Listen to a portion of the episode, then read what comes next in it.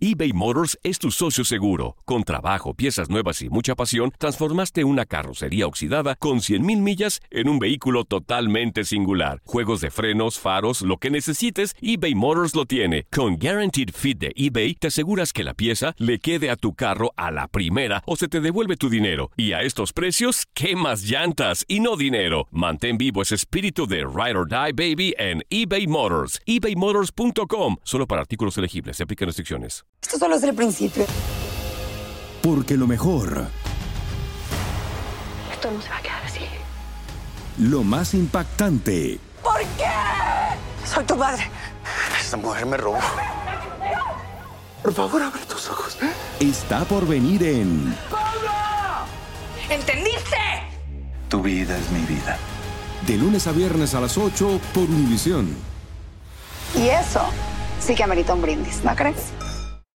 El siguiente podcast es una presentación exclusiva de Euforia On Demand. Atrévete a cruzar el umbral de lo desconocido con los misterios clasificados como los códigos paranormales, enigmas que desafían a la ciencia, conspiraciones y creencias insólitas, fenómenos paranormales, bestiario mitológico, invitados especiales, la bitácora insólita, el diario de un investigador. Todo esto y mucho más por univision.com con Antonio Zamudio. Comenzamos.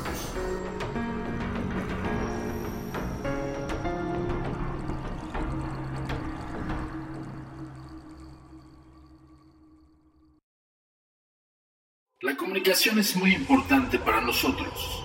Síganos en nuestras redes sociales. Facebook, arroba a. Twitter, arroba agentes de negro. Instagram, arroba insólito. Nuestro sitio oficial, www.agentesdenegro.com.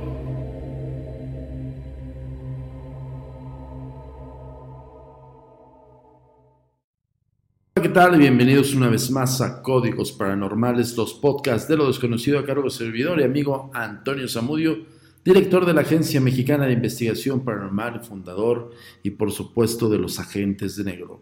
Esto es traído como cada semana hasta ustedes por univision.com y por supuesto por Euphoria On Demand.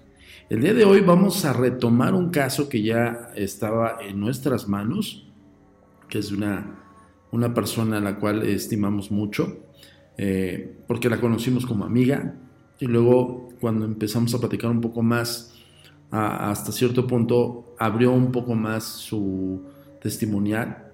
Eh, ella tiene un caso en el cual estamos investigando.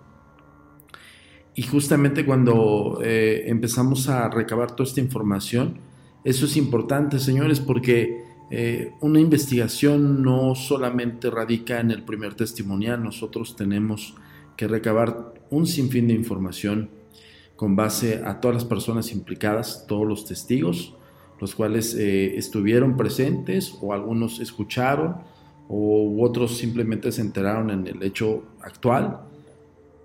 Y prácticamente, pues bueno, cuando uno le escarba, uno le encuentra.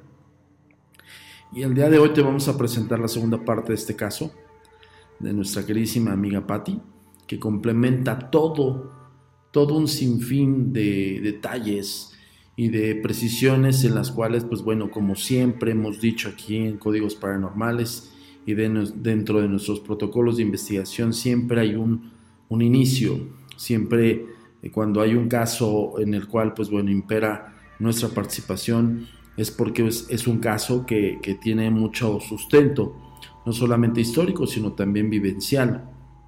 Y por supuesto, inicia con algo, ¿no? Este es el, estas son las entrevistas que nosotros realizamos en, las últimas semanas, prácticamente fue en enero, y pues bueno, nos está armando el rompecabezas y me gustaría que ustedes también dieran su punto de vista acerca del hecho. Eh, nosotros evidentemente vamos a tratar de, de buscar una posible evidencia. Primeramente, eh, recabar toda la información y a su vez, pues bueno, como eh, va- valga la redundancia, estamos armando el rompecabezas, porque es eso, es una investigación, es así. Y pues bueno, sin más, yo os voy a dejar con los testimoniales. Eh, tenemos dos testigos más, además del testimonial de Patty. Y por supuesto, pues bueno, vamos a tratar de armarlo lo más completo posible y les pido de la manera más atenta nos comenten aquí ya sea en la página directamente de univision.com o por supuesto en agentesdenegro.com, en la cual pues bueno, también van a arrojar las redes sociales y comenten acerca de este caso que es sumamente interesante e impactante y hasta cierto punto ahí te das cuenta como eh, una persona como ella ya asimila su percepción extrasensorial y a su vez todo lo que todo lo que le aconteció y que hasta cierto momento no le está impactando de una manera nociva. Eso es, eso es la finalidad de todos los hechos em, cuando entran en nuestra labor, que el público lo entienda, lo asimile y sobre todo pues sepa llevarlo, ¿no? Yo los voy a dejar con todos los testimoniales, están súper interesantes, por favor colócate unos audífonos o súbele el volumen a tu dispositivo y pues bueno, también lo puedes descargar para escucharlo poco a poco y por supuesto te pedimos que lo compartas. Yo me despido en este momento. Ya vamos a hacer también eh, podcast de las resoluciones de algunos de los casos. Ahorita no podemos arrojar ninguna teoría porque pues bueno, estamos eh, en el, prácticamente en el inicio de este caso y pues vamos a hacer otros podcasts de los, eh, de los testimoniales y los casos que nos han enviado Vamos a hacer este podcast con la resolución, ¿no? con la posible solución o la posible teoría fundamentada.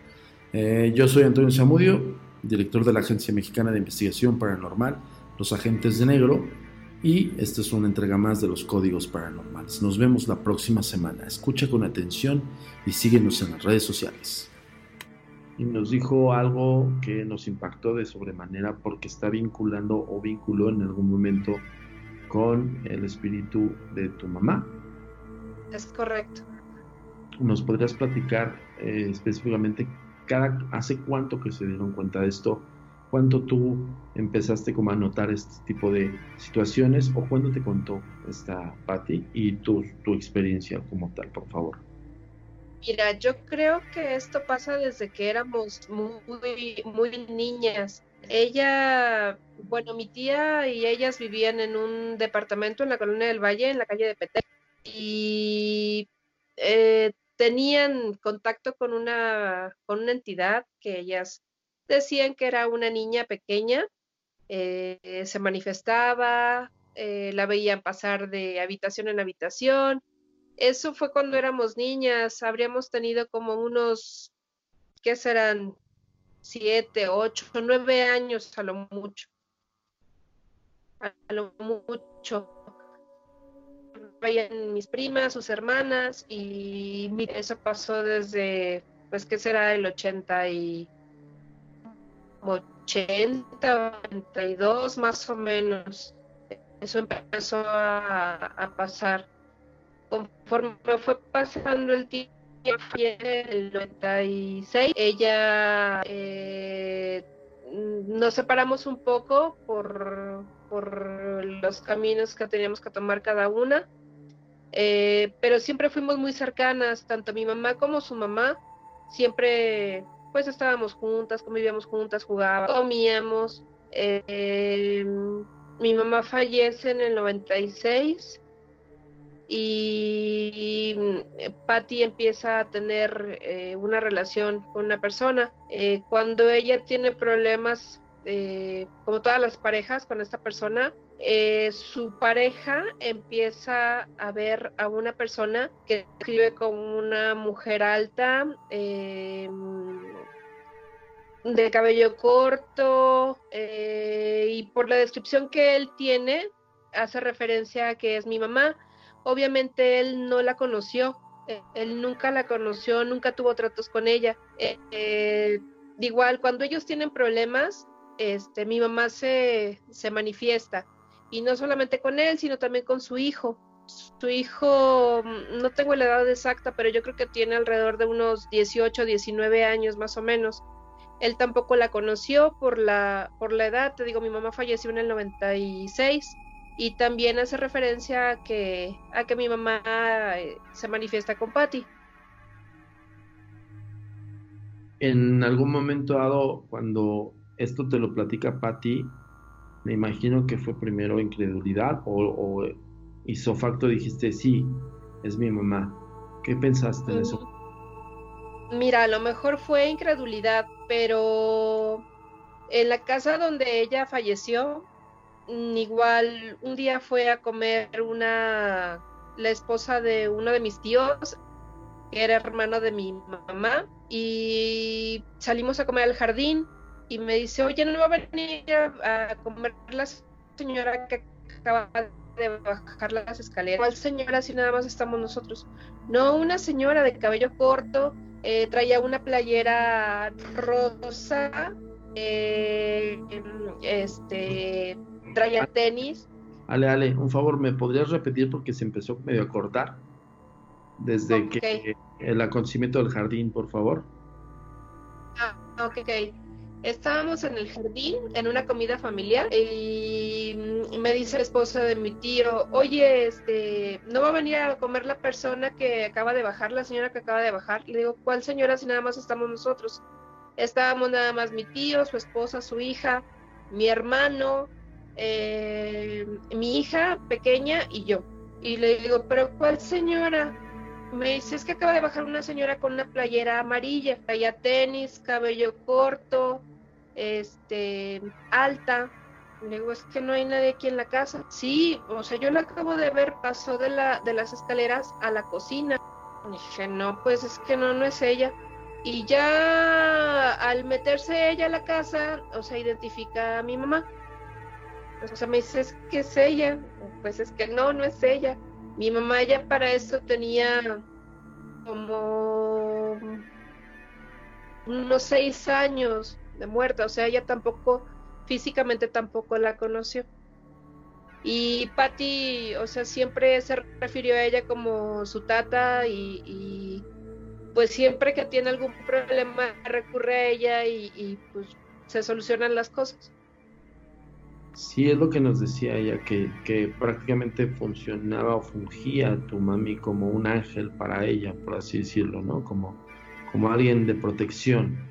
Ahora, cuéntame, el acontecimiento que fue cuando la cambiaron de, de donde estaba ella sepultada. Me imagino que es una urna, fue cremada, ¿no? Así es, es cremada. Ella estaba en una iglesia en División del Norte, eh, atrás de la alberca olímpica. Eh, eh, es muchos años de estar ahí, alrededor de, yo creo, los 18 años más o menos. Y Patty me dice que siente algo, o sea, que necesita sacarla de ahí porque ha tenido, hace los trámites pertinentes y saca a mi mamá de ahí. Y pues, o sea, nos la regresa a nosotros porque ya tenemos muchísimos, muchísimos años de, no estar con ella. Eso fue lo que, lo que pasa. Que incluso Patty nos lo narró así, que escuchó la voz de tu tía. O sea, que escuchó la voz diciendo, sácame de ahí.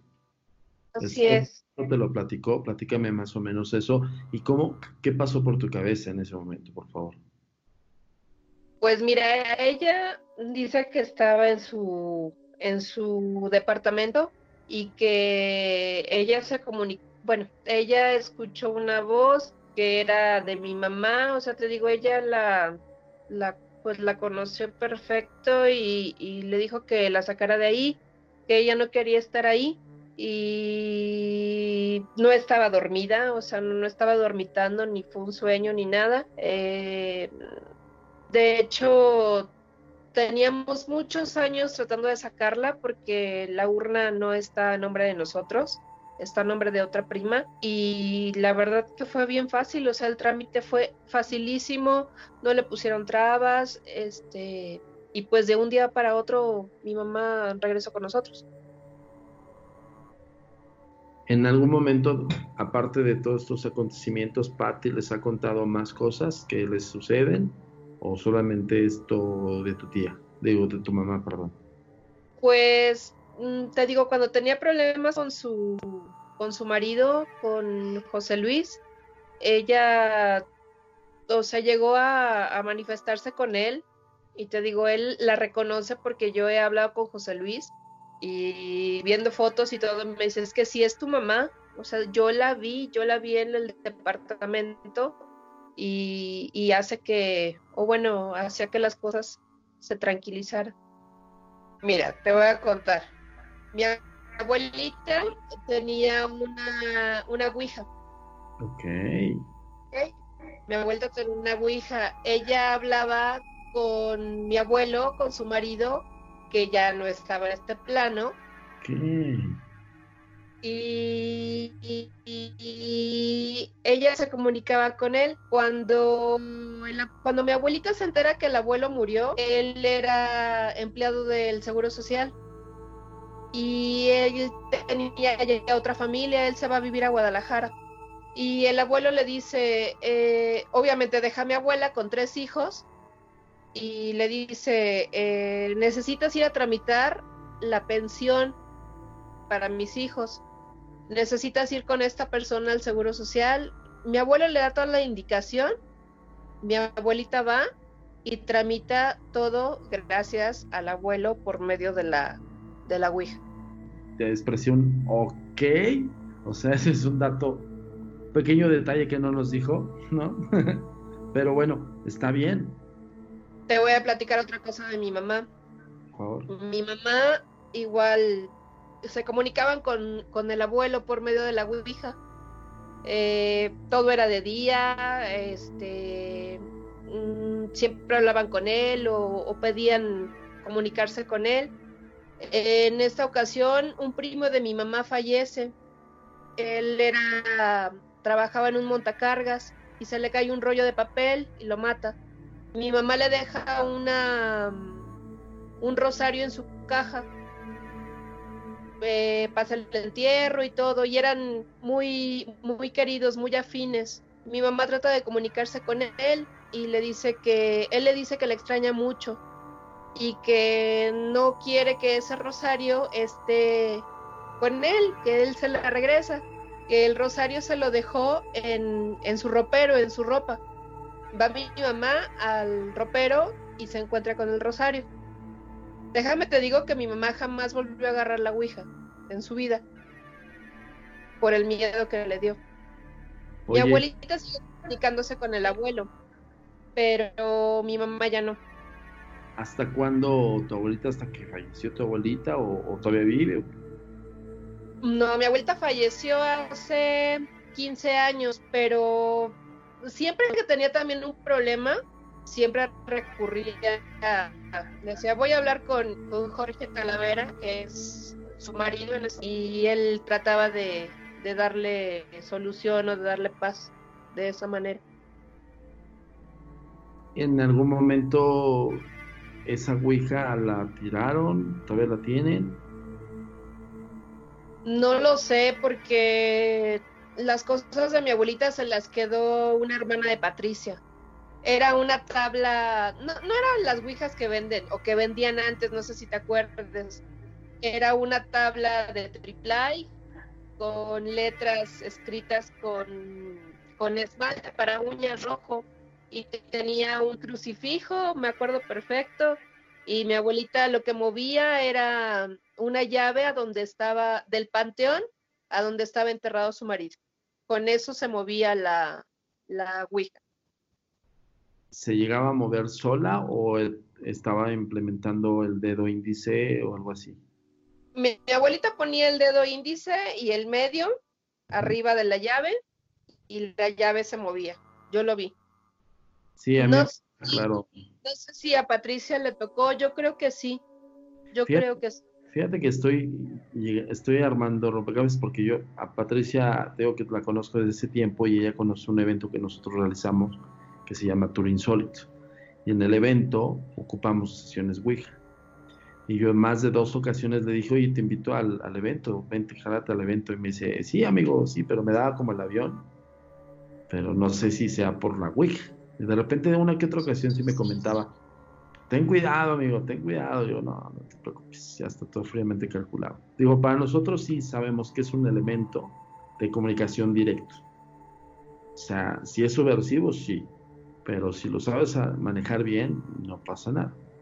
Ejemplo. Mi abuelito cuenta que lo usaba en la mañana, a mediodía, en la tarde, ya por ejemplo como a las seis de la tarde y eso, ya no lo hacía, o sea, no lo hacía, le daba miedo, porque decía que como podías comunicarte con alguien que no conocías, a lo mejor te engañaba y, eran cosas malas, no lo hacía, solamente era de día.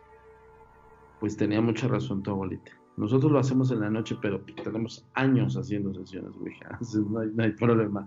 Pero bueno, oye, qué dato tan interesante. ¿Y esto lo sabe Patti todos estos detalles o tú te enteraste junto con ella o, tú sola? No, yo creo que eso, yo creo que ella sí lo sabe, pero a lo mejor como estaba, yo creo, enfocado a otra cosa, no te lo comentó, pero igual y no sé, tal vez lo puedas platicar con ella y ella te dará su versión.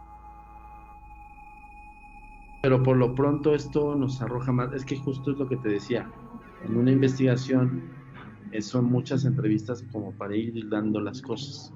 Entonces yo le decía a Patti, necesito más datos, un poquito de más datos, porque ella me contó lo que le pasó en, casa, en su casa con su hijo.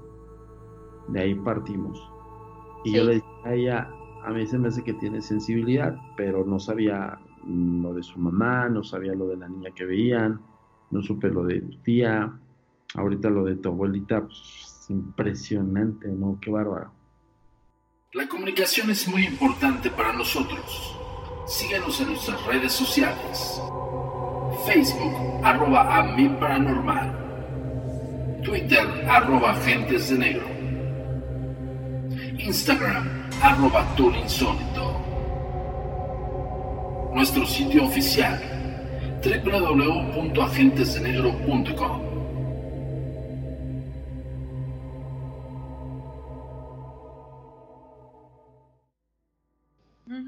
Oye, por cierto, voy a iniciar con esta. Ya hablé con tu prima. Tu prima me habló de tu abuela. Sí. Me habló de algo que, que curiosamente digo, y dije, ¿por qué no me dijo esto? Pero bueno, te lo pregunto. Sí. ¿Qué onda con tu abuela? Porque lo que me comentó tu prima, si me, si, yo para mí como investigador digo, ok, entiendo por qué, ¿no? ¿Qué pasó con tu abuela? Platícame de ella. Pues es que han pasado muchas cosas con mi abuela también, pero no sé, Ale, a qué se refiere, a qué hecho en específico. Sobre de la tabla Ouija. Ay, sí, claro, no, no, no. Sí, no sé, es que, bueno, hay muchas, realmente yo ahí sí no te puedo decir si es verdad o no, yo no lo viví, pero, pero sí, normalmente ellas jugaban con la tabla Ouija. Pero no sé si se refiere a cuando habló con mi tía o cuando ella habló con mi abuelita. Entonces, no sé, o sea, no, no podría decírtelo claramente por eso. Justo me dijo, ¿no te platicó lo de la abuela? Le digo, ¿de qué? Es que mi abuela jugaba la tabla, bueno, ocupaba la tabla para hablar con el abuelo. Con todos, ¿eh? con todos, fíjate, y con todos, que era como, ok, vamos a preguntarle al abuelo, y agarraba su tabla y vamos. Sí, la, una, todas las domingos en la tarde se le preguntaba ahí en cosas. Wow. Eso. Pero sí se movía. Sí, no. De hecho, me comentó de la llave, que era una llave. Su planchette era una llave. Sí, claro. Y que dije, wow. Pero es que me dijo, no te platico eso, Pati. Le digo, no. No, es que yo siempre he sentido más afinidad a mi tía. O sea, mi abuela fue muy difícil conmigo. Pero fíjate, pasó algo bien curioso. Yo nunca tuve una mala relación con mi abuela, pero ella no me quería que porque decía que me parecía mucho a mi papá y mi papá era muy malo con mi mamá. Entonces no, no era muy afín a mi abuela. Pero justo dos días antes de morir, la vi y me dijo, te perdono de todo lo que me has hecho y quiero que me perdones tú a mí porque ya me voy. Y le dije, ¿por qué estás diciendo eso, abuelita? Me dijo, porque hablé con tu abuelo y me dijo que me prepare porque ya vine por mí y me quiero ir en paz contigo. Y mi abuela murió dos días después. Sí. Sí, pero si ella agarraba su tabla y con una llave la movía, te juro que la movía. Ella me dijo, vas a tener un hijo varón, mm, vas a cruzar el mar con el papá de tu hijo que tiene cabello largo. O sea, mi abuela me dijo mi historia desde los 17 años hasta los 24 me, me, describió al papá de mi hijo a la perfección. Y yo durante mi vida conocí a dos hombres muy parecidos en esas características y más o menos estaba con uno y aceptaba muchas cosas, pero no era el primero, era el segundo. Y con él tuve a mi hijo. Oye, Pati, y preguntándote de nuevo, eh, platícame lo de la niña, por favor. Ok, mi mamá tuvo un infarto respiratorio y falleció alrededor de ocho minutos. Entonces a mi papá, estábamos afuera en el hospital en el ISTE en el 20 de noviembre, fue que sucedió en México, y estábamos sentaditas, nosotras somos cinco mujeres, cinco hermanas mujeres, y todas estábamos apiladitas entre nosotras sentaditas, y le dijeron a mi papá que mi mamá había muerto, que preparara todo ya, se murió mi mamá. Y en ese momento, como 10 minutos después, sale un doctor y le dice, no, es que ya, ya revivió. Sienta, ¿cómo? Regresa, la ve y todo. Mi mamá nos cuenta una historia muy chistosa. Nos dice que ella salió su espíritu, su alma, no sé qué sea, energía que hay en el cuerpo cuando estamos vivos, sale de su cuerpo, ella ve su cuerpo y empieza como a volar. Ella está consciente de que ya no tiene vida porque nos ve a las cinco sentaditas y nos dijo el orden en el que estábamos sentadas. Sara, mi hermana, me estaba cargando a mí, Bárbara María Antonieta, la chiquita con mi papá, todos estábamos así. Y vio cuando el doctor le decía a mi papá que estaba muerta. Ella se empieza a ir por ese pasillo sin ningún problema y dice que se encuentra con una niña chiquita que le da la mano y se regresan juntas a la habitación donde mi mamá estaba yo creo que en ese momento mi mamá revive. Mi mamá fue un experimento de unos em, residentes ahí. Ella ya estaba declarada muerta, pero ellos le seguían dando estos shocks que les ponen dos cosas aquí, las jalan y las jalan. De hecho, mi mamá aquí tiene quemado. A mi mamá la quemaron de tanto que le estuvieron dando porque era el experimento. Pero gracias a eso mi mamá regresó a su cuerpo.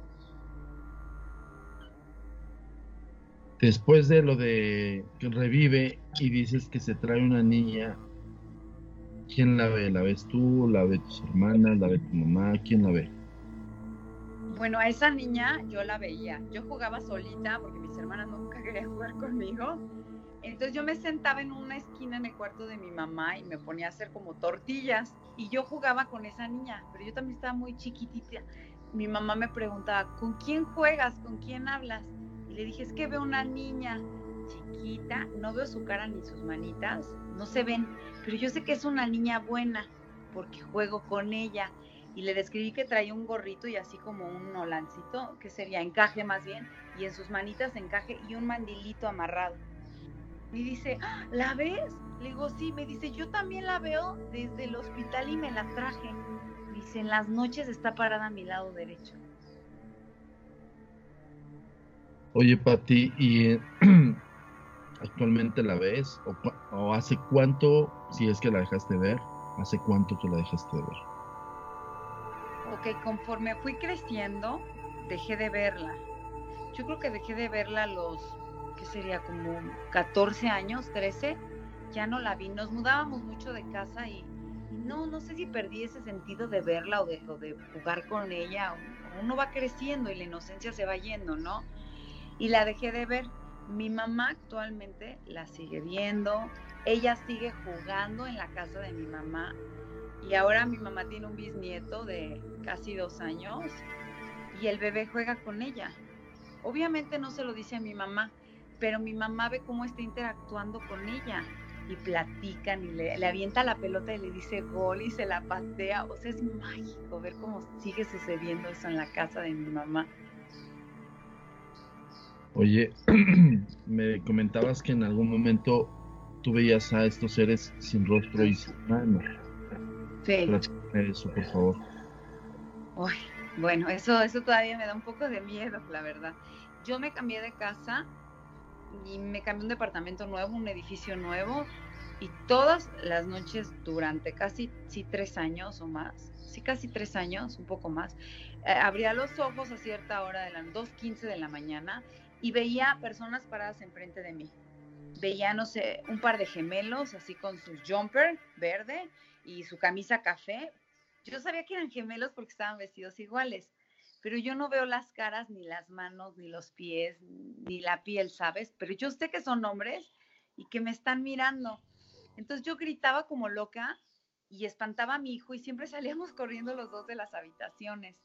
Y bueno, pues vi muchos años a los gemelos, a una niña muy chiquita, pero ella sí se acercaba mucho y me daba mucho miedo, a un niño muy pequeñito, todo blanco, blanco, pero sería como de 1800 y cacho por su vestimenta, sus shortcitos, sus tirantitos, los botoncitos en el pantaloncito, pero muy chiquito, yo creo que tendría unos 5 o 4 añitos, porque era muy chaparrito, y venía siempre así con sus manitas así, sus bracitos hacia mi cama, pero él sí me daba miedo. Yo me salía corriendo aterrada. Y en una ocasión me sucedió algo horrible, fue una experiencia de, terrorífica para mí. Yo estaba volteada hacia el baño y daba la espalda y pues mi cama es queen size y es grande. Claramente empecé a sentir como alguien se sentó. Y le dije, no, no, no me vas a espantar, no te voy a ver ni me voy a voltear. Pues en eso sentí como comenzó a acostarse. Cuando apoyó su cabeza en una de mis almohadas a mi lado derecho, yo tenía que voltear, ¿no? Obviamente. Volteo y lo veo yo, ¡ah! Este tipo estaba cerca de mí, o sea, yo veía que él me quería tocar, pero no, o sea, no veía su cara ni sus manos. Pero él, a diferencia de los otros, era un hombre, no sé si como de unos 50 años, 48, 50, pero era gris, todo él. Estaba muy arreglado, un traje usaba, muy, muy arreglado. El cabello así como con una ondita, o sea, no sé, pero él me quería tocar. Y ninguna de estas entidades se había acercado, se había sentado en mi cama o acostado. Su intención era tocarme, yo lo veía así, ¿no? Entonces grito tan fuerte, tan terroríficamente, que mi hijo sale de la otra habitación, nos estrellamos, también empezó a salir sangre de la nariz. Imagínate, estaba despierta. Si te está saliendo sangre de la nariz y te golpeaste con alguien de frente, estás despierto. Volteo y el señor seguía acostado, o sea, acostadito, ¿no? En la cama. Prendo la luz, entra mi hijo al cuarto, él sale, yo lo vi salir de mi recámara. Le pedí a mi hijo que se quedara conmigo y ese señor estuvo en el pasillo de mi casa así como molesto, yo ya sus pisadas caminando de un lado a otro hasta la puerta, tiró un portarretratos mío tan fuerte que tengo, bueno, actualmente en mi casa hay un hoyo en la loseta del portarretratos, cómo lo tiró con esa ira y coraje. Después de eso se lo conté a mi mamá porque sí estaba aterrada, yo no dormía ya en paz. Y pues según ella vino a rezar a la casa y cosas así. Pero entonces el Señor ya no estaba dentro de mi casa. Él estaba en un pasillo que da de mi casa y que yo puedo ver de la sala. Entonces todas las noches yo lo veía caminando en el pasillo de un lado a otro, de un lado a otro, hasta que lo dejé de ver. No sé si se habrá metido a otra casa. sí, terrorífico, es terrorífico ese señor. Oye, me dices que tu hijo asistió a tu grito, se pegaron sus rostros, empezaste a sangrar. ¿Tu hijo vio a esa cosa? Mi, mi hijo tiene cierta sensibilidad a muchas cosas. Él siente cosas. O sea, él me dice, mamá, hay alguien aquí. Pero no lo vio. No. Él identifica claramente que durante años yo grité a las 2.15 de la mañana y él siempre corrió y se dormía a un lado mío. Conforme fue creciendo me decía, no pasa nada, mamá, tranquila, y se regresaba a su habitación. Pero eso fueron de las últimas cosas que me pasaron y ese día sí se quedó a dormir conmigo. A mi hijo le pasan otras cosas, pero bueno, él ya te las contará en su momento. Oye, Pati, y ya creo que terminamos con, con el testimonio. No sé si me falta otra cosa que es. Lo de mi tía, eso es maravilloso. Ah, sí. Cuéntamelo de tu. Que me decía que le hablara a mi prima, ¿te acuerdas? Cuéntame de tu tía, retomando todo. Una de las experiencias más de Sí. Bueno, una de las experiencias más importantes que he tenido en todo este camino ha sido con mi tía. Yo amé locamente a mi tía, hermana de mi mamá, y me siempre me sentí muy mal de que no la no estuve con ella cuando murió ni, ni en sus últimos días porque yo era muy pequeña. Mi papá no nos daba permiso. Entonces, bueno, todo empezó cuando estaba viviendo con el papá de mi hijo. Como cualquier pareja, habían muchas discusiones. Y yo siempre le decía, tía, cállalo, cállalo. No sé, yo le hablaba a ella.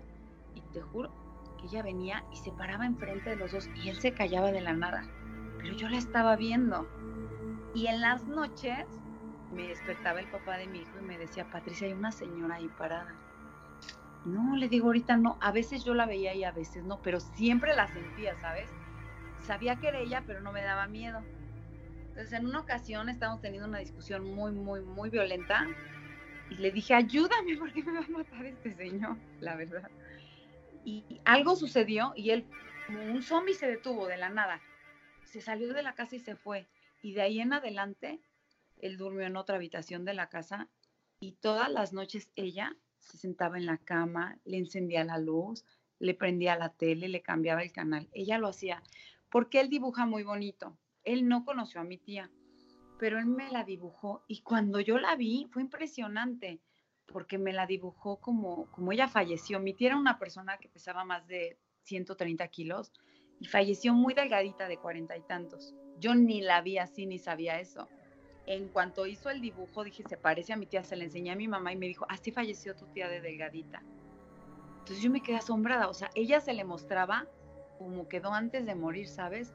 Ya no tenía su pelo chino, él me la dibujó una señora de pelo largo, lacio, lacio, porque mi tía se hacía base, pero estuvo tan enferma que ya no se la hacía. Entonces él la dibujó a la perfección y supe que era ella. Entonces hablé en ese momento con mi prima y le conté toda esta historia y me dijo que déjala descansar, tienes que dejarla porque ella está ahí porque tú le insistes mucho. Y bueno, me separé del papá de mi hijo y no volví a llamarla ni nada, pero yo la sentía en muchas ocasiones. Y una noche, bueno, como dos, tres noches seguidas, te paras al baño normal y yo oía que me decía mi tía, márcale a tu prima, márcale a tu prima. Yo decía, soy loca, no hay nadie, ¿no? Ya, al cuarto día iba manejando a mi oficina a trabajar y de este lado derecho escuché que me dijo, márcale a Alejandra. Volteo y no estaba, pero era ella. ¿eh? En ese momento agarré mi teléfono, le marqué a mi tío, porque no tenía el teléfono de mi prima, y me dijo, ay, sí, claro, te doy el teléfono de Ale. Me dio el teléfono de Ale, mi prima, le marqué y le dije, tu mamá ha estado visitándome, me pide que te marque, ¿qué está pasando? Me dijo, necesito que me ayudes, Patricia, con mi sobrina, que es hija de mi prima Alejandra y bueno, resolvimos el tema que traíamos y la ayudé. Y después empecé a escuchar a mi tía diciendo, sácame de ahí, sácame de ahí. Entonces le pregunté a mi prima, ¿dónde está mi tía? Y me dijo, está en un nicho, en una parroquia en la Ciudad de México. Le digo, ¿y por qué no la sacas? Ella me dice que la saquen de ahí. Me dice, la hemos tratado de sacar durante 20 años pero una de mis medias hermanas es dueña de ese nicho y no quiere, o sea, no quiere firmar para sacarla porque tiene que pagar mucho dinero de la administración y mantenimiento de 20 años del nicho. Le dije, si tú me autorizas, yo la voy a sacar como sea. Y me dijo, claro, es mi mamá y mi papá también te lo autorizan. Perfecto. Entonces hablé a la iglesia, me dijeron que se debían 19.900 pesos de 20, bueno, de 19 años de administración de los nichos y limpieza y pero que necesitaba ir la dueña del nicho. Le dije, sí, claro, sin problema, es mi hermana. Entonces, pues me las organicé como todo mexicano y mandé a una persona, un compañero mío de mi trabajo, a que fuera a sacar a mi tía. Le dije, aquí están 19.900 pesos y te estoy dando esta carta poder donde dice que saques a mi tía. Pues llegó y algo rarísimo sucedió. Cuando tú vas a sacar un nicho, no lo sacan en el momento, te lo sacarán al otro día o al tercer día. Pues en ese momento las personas de la parroquia decidieron sacar a mi tía, le cobraron 1.900 pesos, o sea, se equivocaron de 19.900 a 1.900 y aceptaron sacar a mi tía con esa carta poder que hice yo, ¿no? Como tal. Me la llevó mi compañero y en ese momento le hablé a mi prima y esa misma tarde fueron por mi tía. Yo siento que ella hizo todo, todo hacia su alrededor para sacarla ese día, que nadie le hablara a nadie, que nadie verificara si era la dueña o no del nicho, eh, fue poquito el dinero que se pagó, o sea, ella orquestó todo para salir de ahí también. Y la sacamos y actualmente mi tía este, ya tiene cuatro años fuera de ese nicho, libre, en su casa y con mi prima está, claro. Oye, Pati, perdón por el... Se compra viejo. Oye, este... ¿Tú consideras que tu tía es tu ángel protector, tu espíritu protector? En un momento dado, ¿tú le llamas cuando sientes peligro? Sí, no cuando siento peligro, pero cuando me siento triste o, desesperada, o ya no sé ni, ni qué hacer, a quién, quién creer o qué hacer, yo empiezo a hablarle, hablarle, hablarle y digo, no es que me contesten, algo pasa, pero llega la tranquilidad, la armonía y la paz, ¿sabes? Y estoy muy tranquila, ¿no? Como tal. O sea, es una persona que amo mucho y no la quiero todavía soltar, o sea, del todo, no puedo soltarla. No sé, estoy como agarrada a ella, al sentimiento de no haber estado con ella, ¿sabes? Cuando murió. Pues no la dejo ir, está aquí. pero casi después de la muerte tu tía está contigo, ¿no? Al final del día, en resumidas cuentas, más allá de la muerte están unidas. Sí, pero no, no la puedo abrazar, ¿sabes? No puedo sentarme a platicar con ella, ya no se puede pues poner a hacernos, nos hacía postres, nos hacía tamales, nos hacía siempre de comer tan rico. Poníamos su arbolito juntos que duraba hasta abril, casi, casi, porque se tardaba tres, cuatro meses en ponerlo. Eso ya no existe. Ya no hay consuelo, ni aunque la escuches o la veas, no hay consuelo para eso. Perfecto, Pati, con eso tenemos. Pero, ¿sabes qué sería interesante contarte? Dime, dime. Lo, lo que me pasa que, o sea, no sé que van a chocar coches, pero algo sucede cambia el tiempo, se aletarga o se acelera o algo pasa. Bueno, retómalo y cuéntamelo, porfa.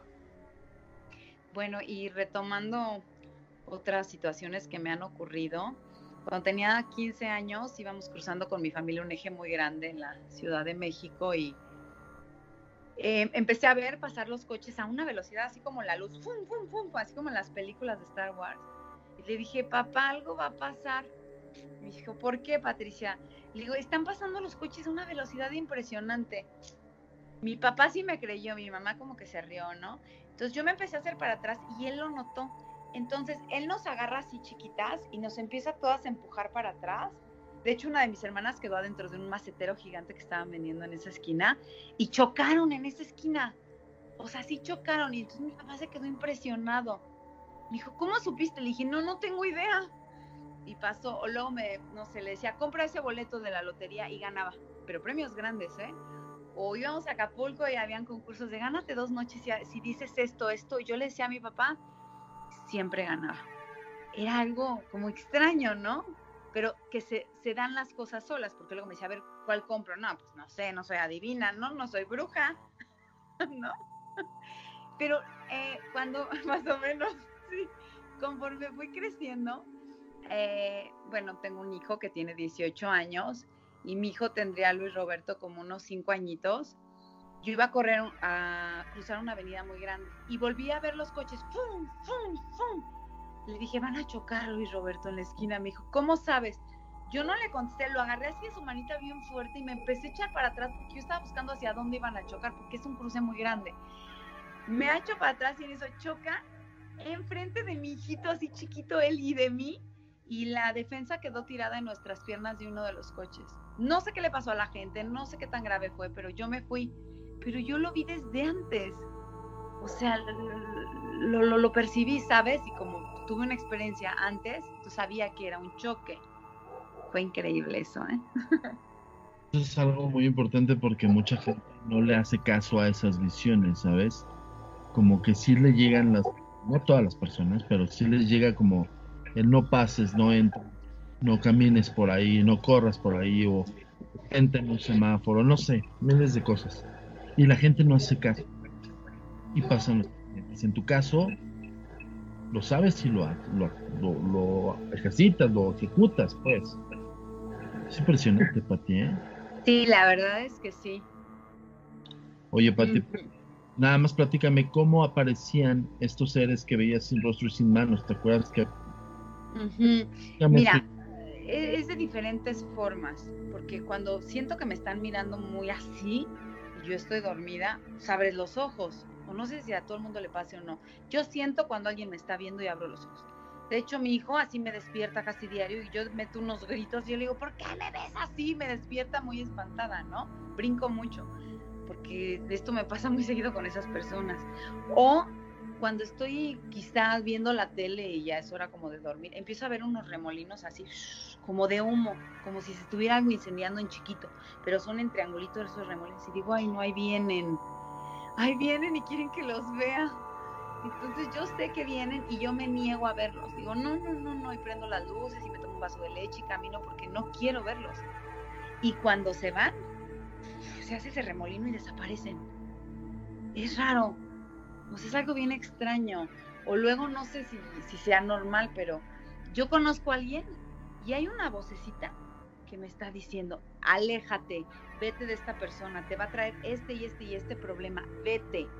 Yo digo, ay, a lo mejor es mi imaginación. Y cuando me he quedado y he seguido la relación con la persona, ha sido terrible. Y cuando me he ido, sigo mi vida muy feliz y muy contenta, ¿no? O no sé, o yo, por ejemplo, ahora me pasa mucho. Siempre mis hermanas me decían, ¿qué me va a pasar con este novio? Porque lo que yo decía era lo que sucedía. Y luego ya no me quería ni preguntar. Obviamente. Pero bueno, ahora mi hermana Sara, eh, la más grande, está saliendo con una persona nueva. Yo no lo conozco a él, pero me, me mostró una foto y me dijo, ¿qué sientes? ¿Qué ves? ¿No? le dije, bueno, literal, y te lo voy a decir porque lo vamos a corroborar en unos meses, ¿no? Le, dije, este hombre te va a engañar, te va a tratar muy mal, tiene otra persona y van a acabar muy mal, vas a sufrir demasiado durante años, van a tener una relación muy mal. Te juro que le va a suceder. Y tiene de conocerlo dos semanas. Yo en mi vida lo había visto, no, no, físicamente en persona no lo conozco, solo en su foto, no sé quién es, nada, y vas a ver qué va a suceder. Eso es increíble. A mí me encanta porque to total la seguridad plena, evidentemente por ti en certeza. Uh -huh. Palabras, ¿no? Sí, yo veo a alguien y te digo si es bueno, si es, si es malo. Pues yo estaba muy pequeño y conforme iban pasando las noches, mi mamá a cierta hora gritaba, gritaba muy fuerte, muy gritos de, de miedo, muy, muy fuertes, ¿no? Yo soy alguien que no se despierta con, con el ruido, ¿no? Y sus gritos me despertaban, salía corriendo de volada. y en uno de los más fuertes, salí corriendo, pues yo estaba medio dormido, y chocamos de frente, chocamos de frente y me tropecé también con un, zapato y me abrí el pie, entonces me empezó a salir mucha sangre, ¿no? Entonces, pero mi mamá estaba muy asustada. Me pidió que me quedara a dormir con ella y me quedé en su cuarto y empezaron a oírse ruidos muy fuertes, muy fuertes fuera del cuarto. A mover cosas, empezaron a las ollas de la cocina a mover, las puertas empezaron a sonar. Y en uno de esos se oyó un golpe muy fuerte, muy fuerte. Y un portarretratos que estaba en, un, una mesa muy lejos de la orilla, de la nada cayó, cayó y rompió el piso. No, no, oímos el, el golpe muy fuerte, pero no salimos hasta, hasta el otro día. Sí, no. Y no fue que nos dimos cuenta que era muy fuerte esta cosa porque para levantar un portarretratos claro. estaba cañón. Oye Luis, ¿en algún momento tu mami te ha platicado acerca de su sensibilidad o has visto? ¿Tú no sientes nada? ¿Tú en algún momento de tu niñez llegaste a ver algo, sentir algo? Pues yo siento, yo siento cuando hay cosas. Las describo como cosas, ¿no? Pero ver no he visto. He, sentido muchas cosas, pero, o sea, en la época en la que mi mamá veía muchas cosas en las noches, yo cuando estaba solo sentía, sentía cosas muy feas, entonces yo no entraba a su cuarto, trataba de cerrarlo y se oían cosas de adentro. Yo le tenía mucho miedo a su cuarto en la oscuridad, entonces cuando salía ella de noche yo prendía su cuarto, o sea, toda la casa apagada y nada más prendía el cuarto porque tenía miedo de su cuarto, mucho miedo. Y un día mi abuela vino y empezó a poner agua bendita y mil y un cosas. Y esa cosa que me veía, según yo, desde el cuarto de mi mamá, ahora me veía desde afuera, desde afuera de la casa. Me acuerdo que en la noche yo, me despertaba y yo, yo sentía que me veía por la ventana que daba al pasillo. Y pues me, me volteaba decía, no, no, no. Y tronaban los vidrios, empezaron a tronar. Y un día, después de tanto tiempo que tronó, lo dejé de, dejó de, dejó de verme desde afuera de la casa. Es, es básicamente.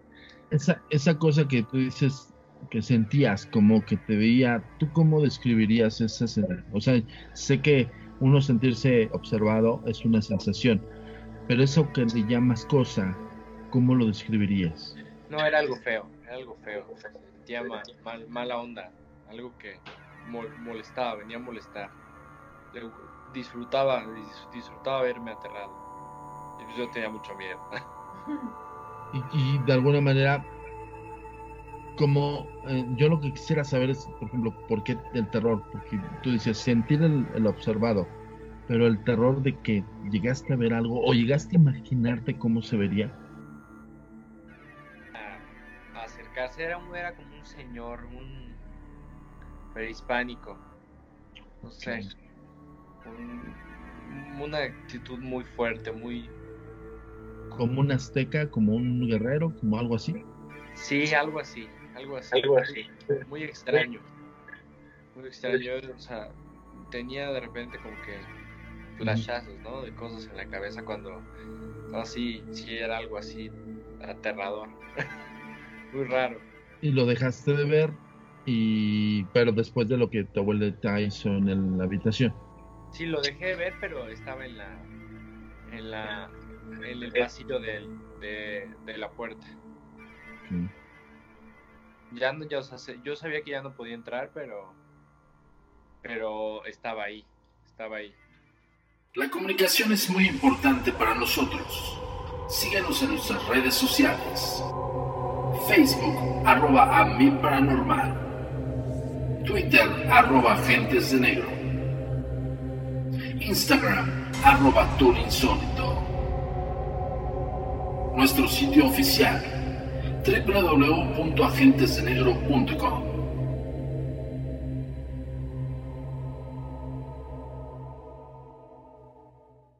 El pasado podcast fue una presentación exclusiva de Euphoria On Demand. Para escuchar otros episodios de este y otros podcasts, visítanos en euphoriaondemand.com. Esto solo es el principio.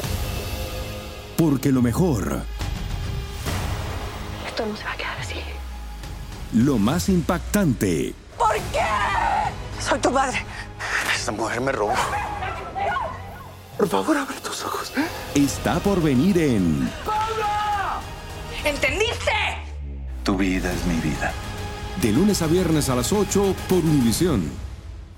Y eso sí que amerita un brindis, ¿no crees?